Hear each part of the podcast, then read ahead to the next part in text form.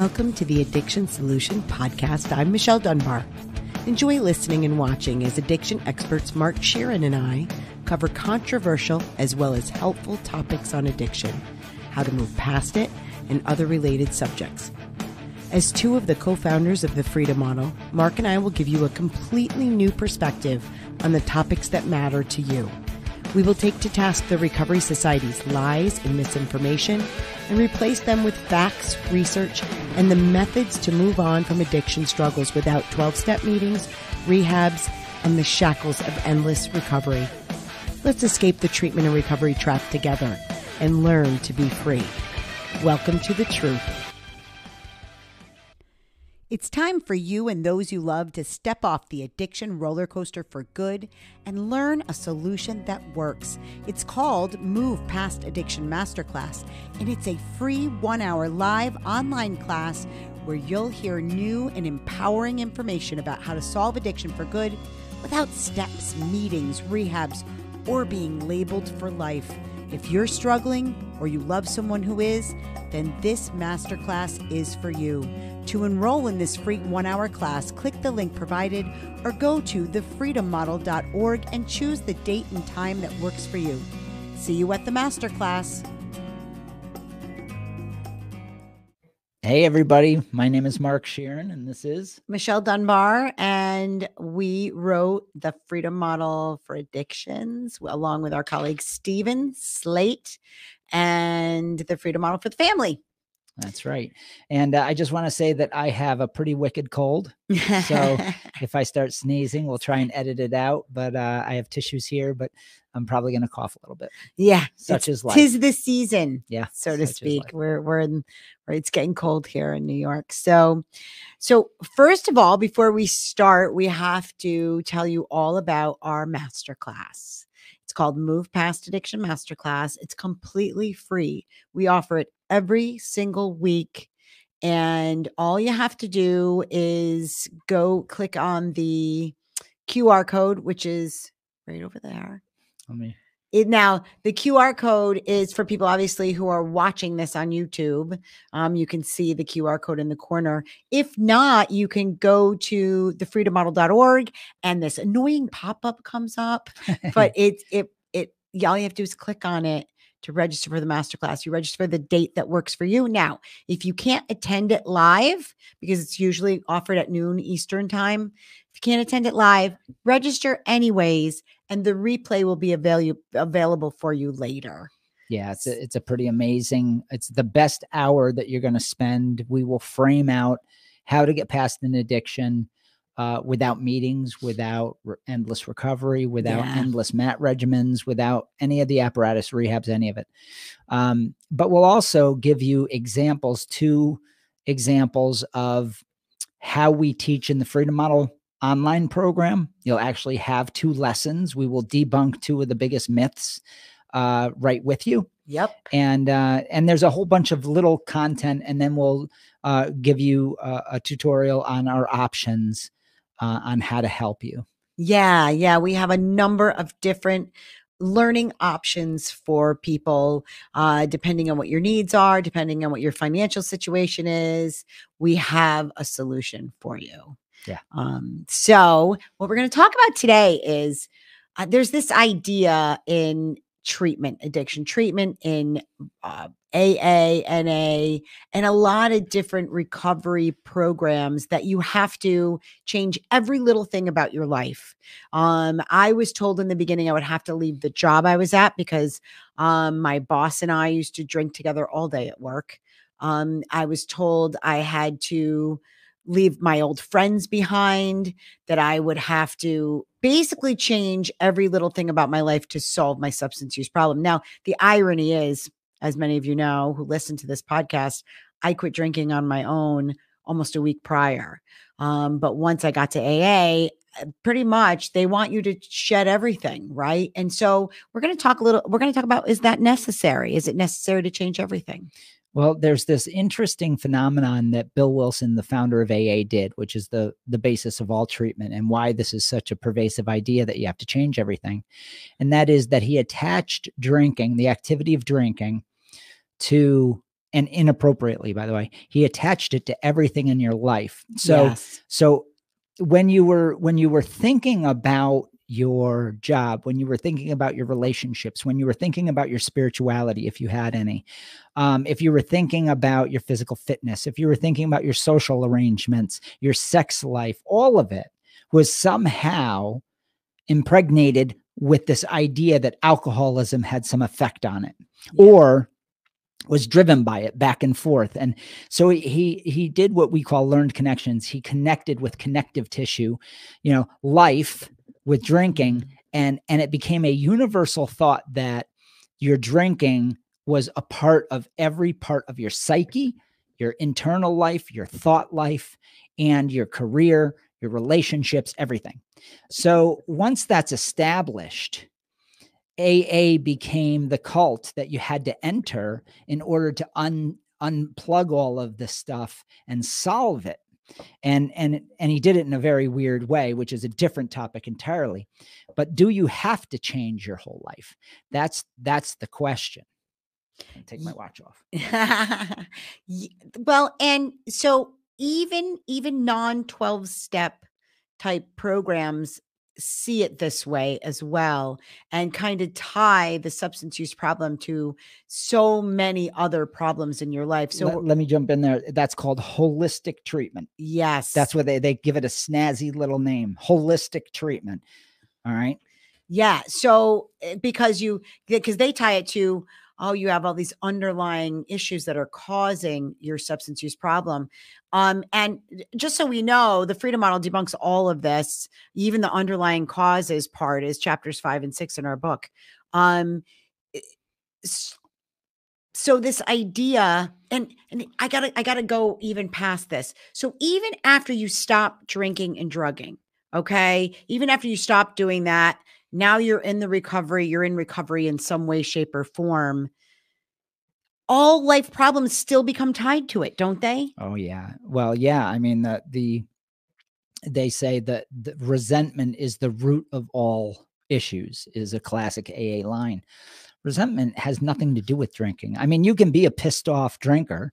Yeah. I, I, I certainly played that game, but is it the root of all my issues in life? I I don't even. I mean, I'm- how many pissed off sober people did we meet? I I don't even know if it, it ranks in my top ten of problems. I'm not a pissed- no, I was never you were never really like that. no. I I really wasn't. I mean, yeah. If so- anybody was gonna be, it would have been him because you got the shit beat out you. I did. I did. I eh, yeah.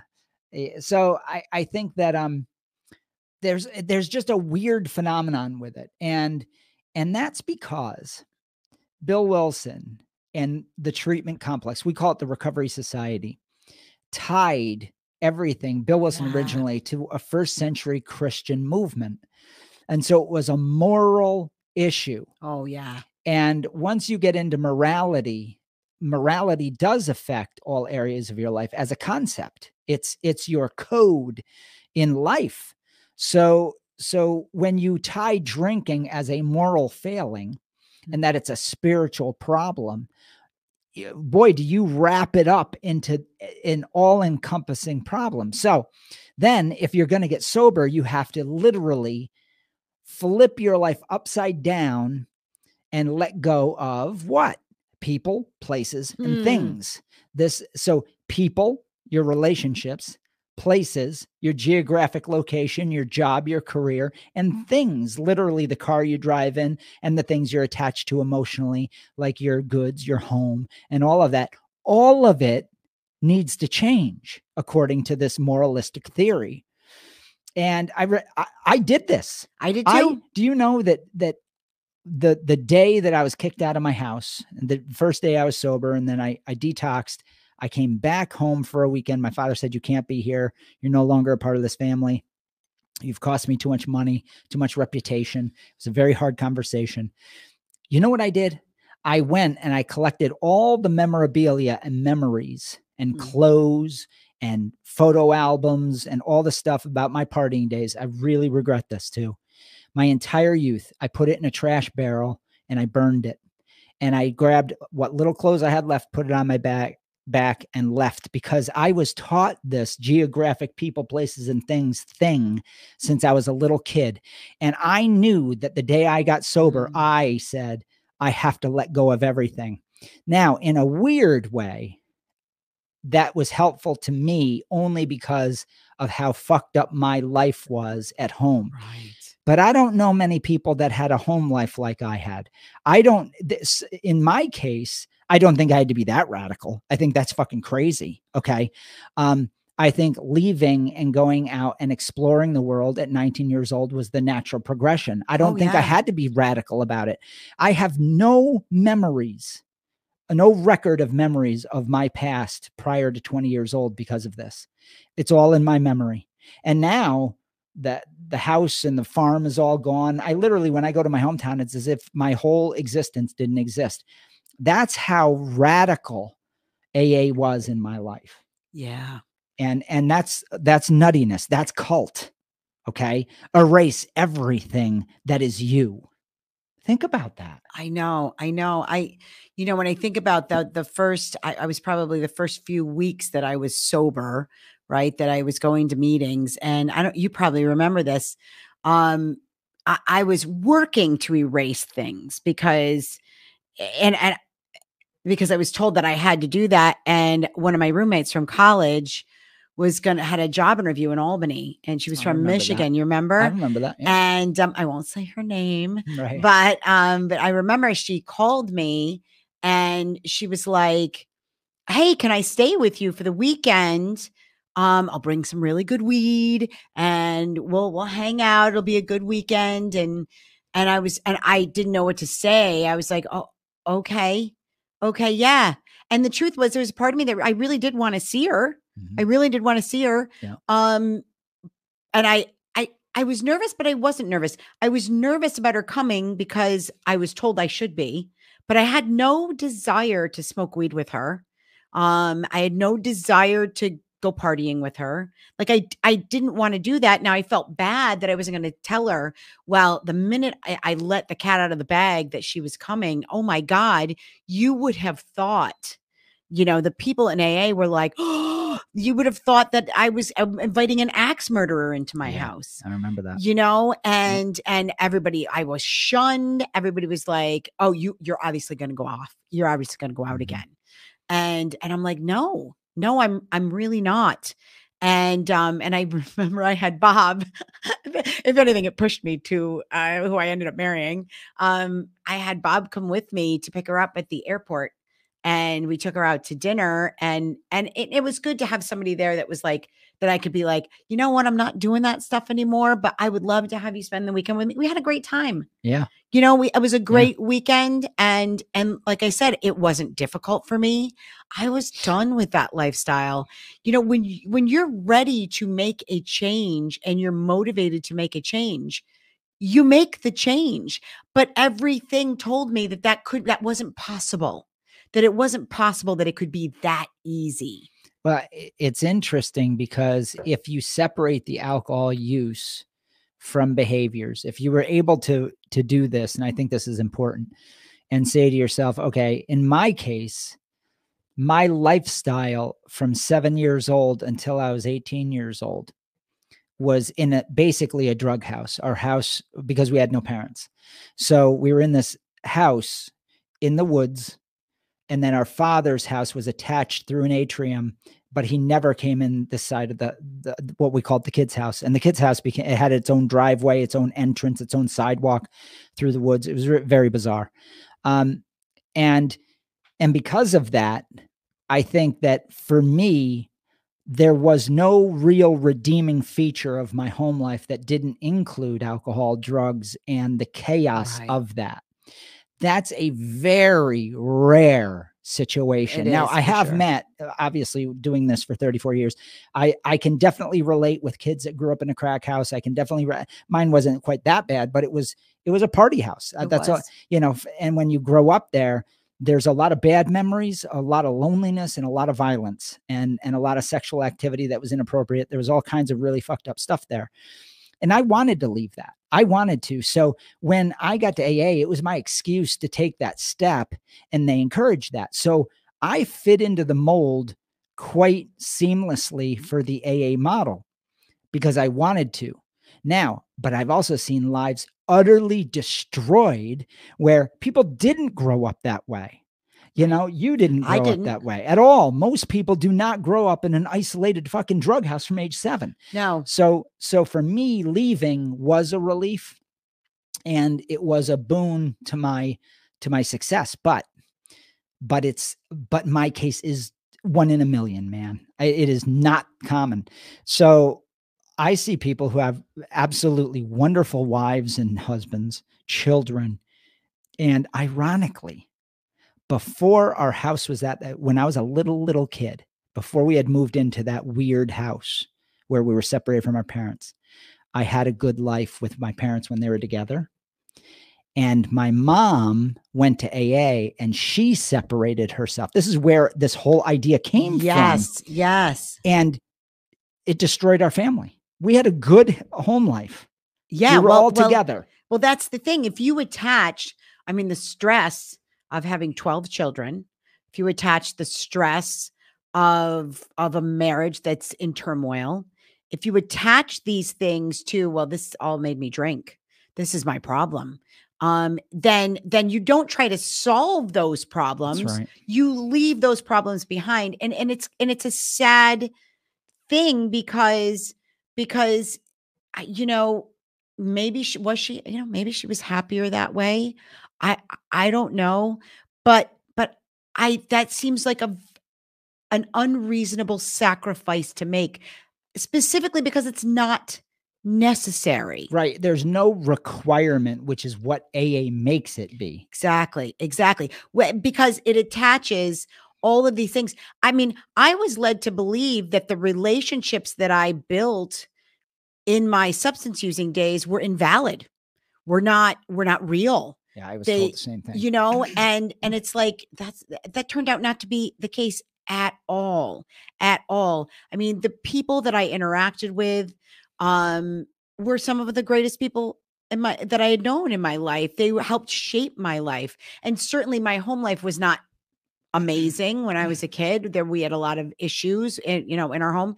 We had a lot of issues after my father got sober. We had bigger issues after my father got sober in AA than we did before. yeah, destroyed my mm. family completely. Exactly. So, you know, because there was also this idea that that well, you your sobriety has to come first. So you have to become very selfish in that way. Self-centeredness is what got you here, According to AA. according to A, but you have to become selfish to stay sober. Well, it is a program of contradictions. So so uh, Such bullshit. it it was like it made like it was it made no sense and and so now what i want to talk about is so what what do you do what do you do what do you do if if you know like the job that i had the job that i had was with my best friend's mother and i helped run her mailing house for her and so i had a job where i could i could pretty much drink throughout the day and at that point i was kind of at a low point in my life. Um and but could i have stayed at that job and not drank? Absolutely. Absolutely. There was no reason i had to abandon her which i ended up doing like at kind of at a tough time in her life which was incredibly selfish of me. And if i look back now i would think i probably wouldn't have done that the same way knowing what i know now. Um but what do you do you know if you're somebody that if you were told this uh, I, you know how do i well how do i stay sober when i'm still with the people that i was drinking with Well, here's what's Mm, funny ab- about my situation and and countless others. So the very where I detoxed was at at the college that so I crashed the car, quit drinking and drugging that night, cold turkey. Bad idea. I should have went to detox. I'd been in detox before, like a year prior to that, for a couple of days, so I knew the process. And and I didn't go to detox. I went back to the college dorm room, and then there was a, a public bathroom in the dorm, and it had a, a tub that had its own door that you could lock. And so I went in there for three days and and was pretty sick, um, and got through that. But then I kind of emerged out of that physically okay, pretty weak and shot, but in the very exact room with the same people for the next two weeks that were practically spilling beer all over me. I mean, it was a total drunk fest and drug fest, which was, and then I was going to return home for a little while. I didn't know this um, eh, to the same place that I had been in a drug house my whole life. And so my first month of quote unquote sobriety of abstaining was in the very places that were where I had my worst benders and nothing but bad memories. But I didn't drink. I didn't drink. And then and then I was cast out of that homeless and I didn't drink. Mm. And and so what I realized about my experience and the countless people I've worked with is it seems like none of that shit matters if you want to quit drinking. All the superfluous advice my dad was giving me, AA people were giving me, the treatment centers were giving me, you got to cut these people off, you got to do this. What's interesting is the three mm. friends that I had that I did my worst partying with was her husband, or uh, yeah, her husband. He um, wasn't my husband then. I didn't right, know him. right. uh, yeah, I'm so foggy.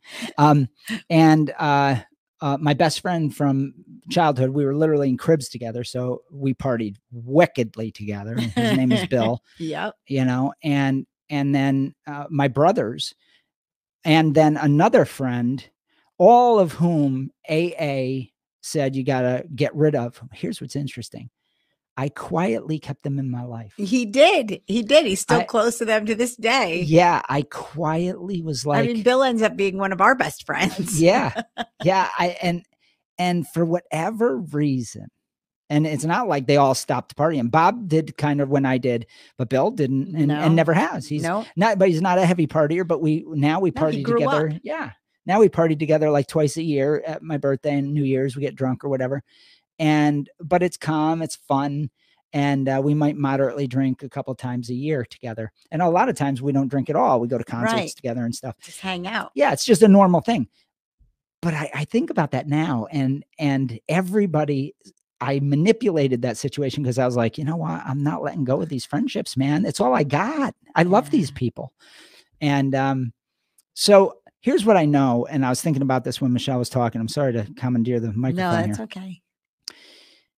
Life is not this sort of rule driven black and white thing. When people start telling you black and white solutions like people, places, and things, you must get rid of them. That shit is not real. No. It's not based in any reality because you need to determine what's important to you and not connect it to drinking. If something is inherently connected to drinking and you've made it that way, for instance, mm. I did break up with a girlfriend the day after the car accident because I knew our relationship was completely 100% based in partying and sex. And and I really just it was dissatisfying and and once the alcohol was gone there really was no glue there because that's the basis of what we were doing. And and so that went away. And I, I, didn't need AA to tell me that. I did that on my own. Right, right. You, know, I was like, right. I got to get out of that shit. That that that it is, just felt wrong to you. Yeah. So I I think that one of the things that I, we want our that. audience to think about is you're not dumb. You're, yeah. You're, you're, not, you don't need a sponsor to tell you who you can be with and who you can't be with. If you have a relationship with somebody and it's uh, hurtful and painful, but you think you love that person, you have to sort that out. Yeah, exactly. You I know? I'm glad that you said that because because I don't want people to think that we're saying. I mean, that's the thing. Uh, there's there's such a culture built around around thinking you need somebody to tell you what to do that a lot of times when we have podcasts yes. like this people are saying oh you're telling me i should stay with these people right. right no that is not what we're saying at all we're saying that that each person is unique and each situation is unique. I broke up with a boyfriend six months before I stopped drinking and drugging because it was the relationship, not so much that it was tied around substance use. We had been together on and off since we were like nine, ten years old. Um, he was the literally the boy next door, and and I loved him deeply. Um, still care about him to this day, you know. But the relationship was not positive. It was mutually abusive um and and so even even in my drunken state most of the time, I knew this relationship is not a good relationship. Right. This is this is not good for me. Right. Um and and so so yeah, you're going to know when you're when you're shedding that lifestyle when you get to that point where you're like I am so ready to change, you're going to you're going to know what to take with you and what not to. But it doesn't have to be tied to this makes me drink or Yeah, that makes me drink. That's so important what you just said. It's not a matter of it. There is, and this is why people need to read causes versus reasons in in our book. If you don't understand the difference between a reason to drink and a cause, AA is completely predicated on you are caused to behave, you are caused to drink by all kinds of life factors, and that you can't trust your own mind. Now, there, there that's a cause where you are caused to behave. You have you are compelled beyond your free will. A reason is your reasoning. Yes. Okay, you're reasoning out reasons with your positive drive principle and your autonomy and your individuality to say, I think I want to drink in this way, or I want to stay in that relationship even though he beats me because I get a little bit of love. Okay, well, let's challenge that. Let's say maybe you could have more love with somebody that doesn't hurt you, right? That has nothing to do with drinking. Mm-mm. Or maybe you have a relationship that's really bad and you drink and and like I did, right? It's just not the best relationship. Drinking was the Me too. glue. And suddenly when you take the alcohol out of the equation, there's not much left. So you so you leave. So you leave. My point is we are problem solving creatures and it's not it's not like you need to be told what to do. Your positive drive, your desire to be happier will guide you out of a lot of bad situations. Now, that's not to say uh, you shouldn't take advice from people, but I'll tell you what, Mhm. I wouldn't take a whole hell of a lot of advice from a sponsor in AA whose life is predicated on I need to be in meeting rooms because I can't live in the real world and I suck at it. Oh, and by the way, I'm going to lead your life too. Right, right. I can't trust my own thinking, but I'm going to tell you how you should think. I mean, it's it's the worst of all pyramid schemes. I mean, it's so insane that they tell you you need a sponsor and that you have to listen to that person because that person was told they can't think by the previous person, and that person was told they can't think by the previous person. What that builds is a very narrow top of gurus that tell everybody how to live their life. It's designed to eliminate your problem solving capability. Get the hell out of that and start thinking for yourself. Yeah. Yeah, it's and I was I was going to go down that guru rabbit hole because if you just just briefly if you really look into the lives of some of the the biggest gurus in these programs um their lives are questionable at best Yeah, and their Um, motives their are terrible. morals and their values They're a lot of times they are predators They're predators. um and not all not all look at look at my dad ended up being a guru um in aa but you know the thing was we did too. yeah, we did too. Yep. And the thing was, is though we our our motives were were were to truly help people, and so so we really were because our motives were to help people. We were really paying attention to Yeah. eh, like the things we were telling people and how those people were doing. Yeah, I I feel bad about the early years, the first probably 10 as we were walking out of the cult because it was it was a we were so process. indoctrinated. yeah, it was a process of learning and the people we were teaching were were indoctrinated already too because we attracted that that clientele. Yeah. Um, and I think that, but I think that because we had thrown out the powerlessness, there was enough truth there that the rest of it people almost didn't listen to. Thank God. And and after a while, I got tired of trying to lead people's lives, and I said, I, I, I don't. oh wanna- yeah. I got my own life to lead, you know. So Well, that was the thing too. We were growing up trying to figure out how to how to navigate this and and build the lives that we wanted personally, which honestly didn't involve like I got to the point where I was like, I don't know what's best for you. Like, uh, why are you coming to me to ask me if you should date this guy or you know get this job or like how do I know that? I have no way of knowing that.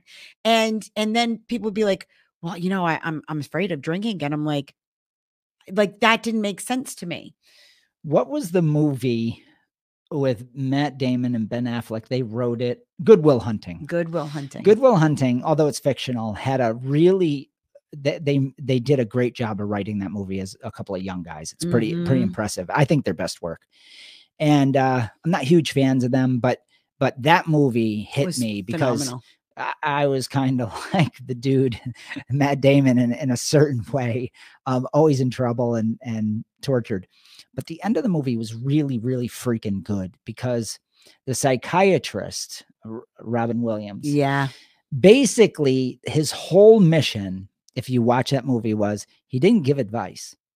And God, it was so well done. That script was so well done because uh, he just told stories, he related. And then what did he tell uh, the main character there? Will, he said, go chase the girl. Just leave and just go live your life and take a risk.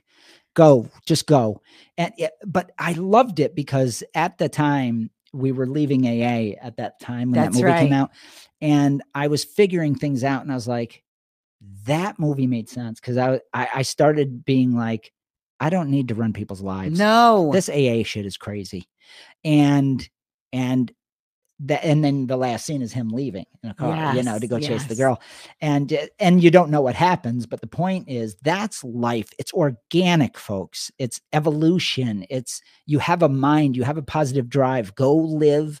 Get the hell out of meetings. You don't need the structure. You don't need somebody telling you how to live.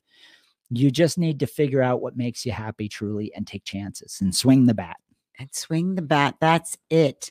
That's it. And I know we're making this sound like, oh, it's all easy and, and wonderful. and look at li- life is is organic is a good way to put it. I mean, uh, you're going to take chances, you're going to make mistakes, you're going to struggle. That's part of life and there is no way to build a life that is perfection. yeah, without pain. Are There- you kidding? There's no way. Yeah. So you're going to experience these difficulties in life. And if you still tie, boy, I think alcohol, uh, you know, I think getting drunk tonight can solve this problem for me or help me to escape or, or do these kinds of things. If you still believe that, well then you're going to go for it right you're going to you're going to want to drink all the time if your life is difficult and you tie those together so that's why the freedom model is so important because because we debunk all of that all of that you right. you're not going to want what you know doesn't serve you well Yeah, so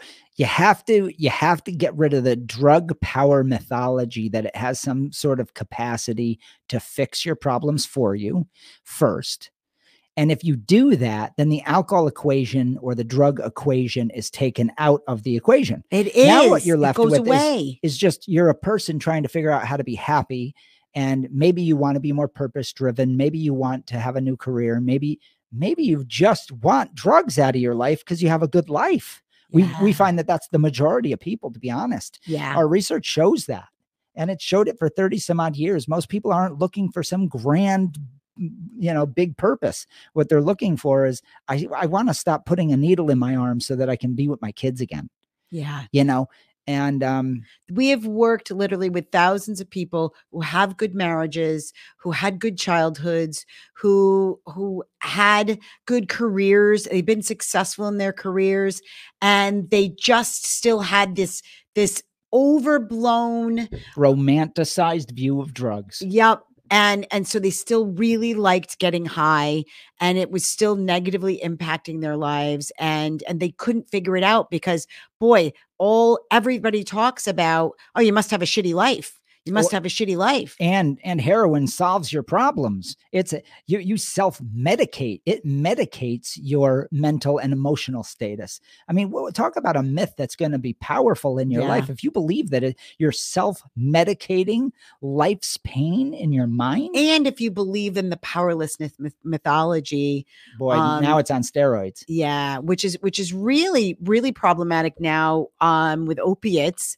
because there is so like it's it the mythology is on both ends where where you know oh if you if you even get prescribed opiates you're gonna you're gonna be hooked on them and oh and by the way they are like a warm blanket Yeah. and yeah. it- it's it's neither of those things That's neither of those things are true That's right. And so by by understanding the truth about it, you don't need treatment all of a sudden. You don't need all this recovery apparatus. You don't need to you may not need to change your life. What you may need to do is just challenge that belief that the drug is this marvelous or demonic thing. yeah It's neither. It's it's lifeless and you're using it based on the beliefs that you were given. And if those beliefs are wrong, you can only hurt yourself. And that's why you've been struggling. Yep. And that's why people, places, and things become irrelevant. When you believe, when you know the truth about substances and you realize that they don't have the powers that you thought they did, and maybe they're not as wonderful as you thought they were, people, places, and things become re- irrelevant. I, I want to end with one thing, and that is if people, places, and things, if you live in a drug world, you may find that when you challenge the drug and it no longer serves you, you just won't want to be around those people. You but it won't. has nothing to do with requirement.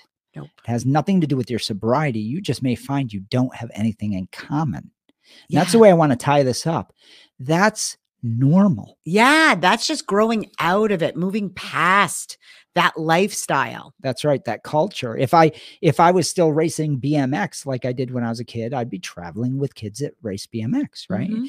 And and when you stop riding bicycles and you get cars, you don't go to the BMX track anymore. I mean, it, it- we do that. That's organic evolution, right? Allow yourself to have organic evolution when it comes to the drunk drinking and drug world too. Absolutely.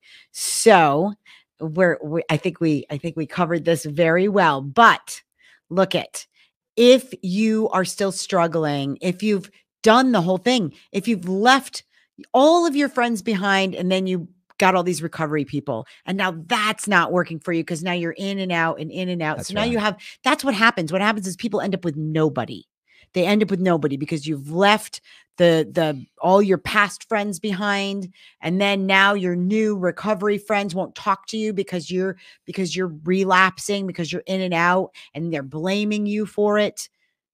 The freedom model can help you and and like like you have no idea how hmm. it can help you to figure this stuff out and realize number 1 I don't have to be alone.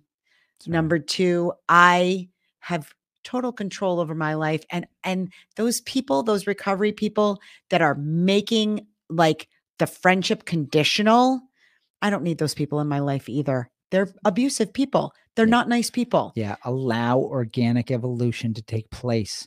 But you can't do that if you have all the mythology. So get the book or get coaching or get get uh, our complete addiction solution program. Come and meet with Michelle and I. yeah We'll do a workshop in 2 days and we'll get rid of all the mythology that's keeping you tied to AA, to your drinking, drugging, and that whole lifestyle. Yeah, yeah. And your whole world will open up to you. And, and let me tell you something true freedom is worth a relatively minimal effort you're going to have to put into it to to to get to it. And everything we do is one on one. Yeah, and yeah. confidential. So you can sign up for the master class. We have an online program, we have private coaching, and we have our complete addiction solution. So go to thefreedommodel.org and check all those services out and register for our masterclass if you haven't already. All right, everybody, have a great day.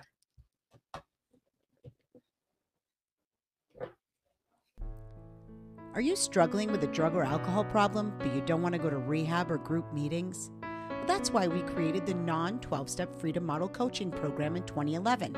Through video conferencing on Zoom or Skype, you can work privately with a certified Freedom Model coach from your home or office on your schedule. And here's the best part. With the Freedom Model, you'll never be labeled an addict or an alcoholic, and we won't tell you to go to 12 step meetings or hamper your life with endless recovery rituals.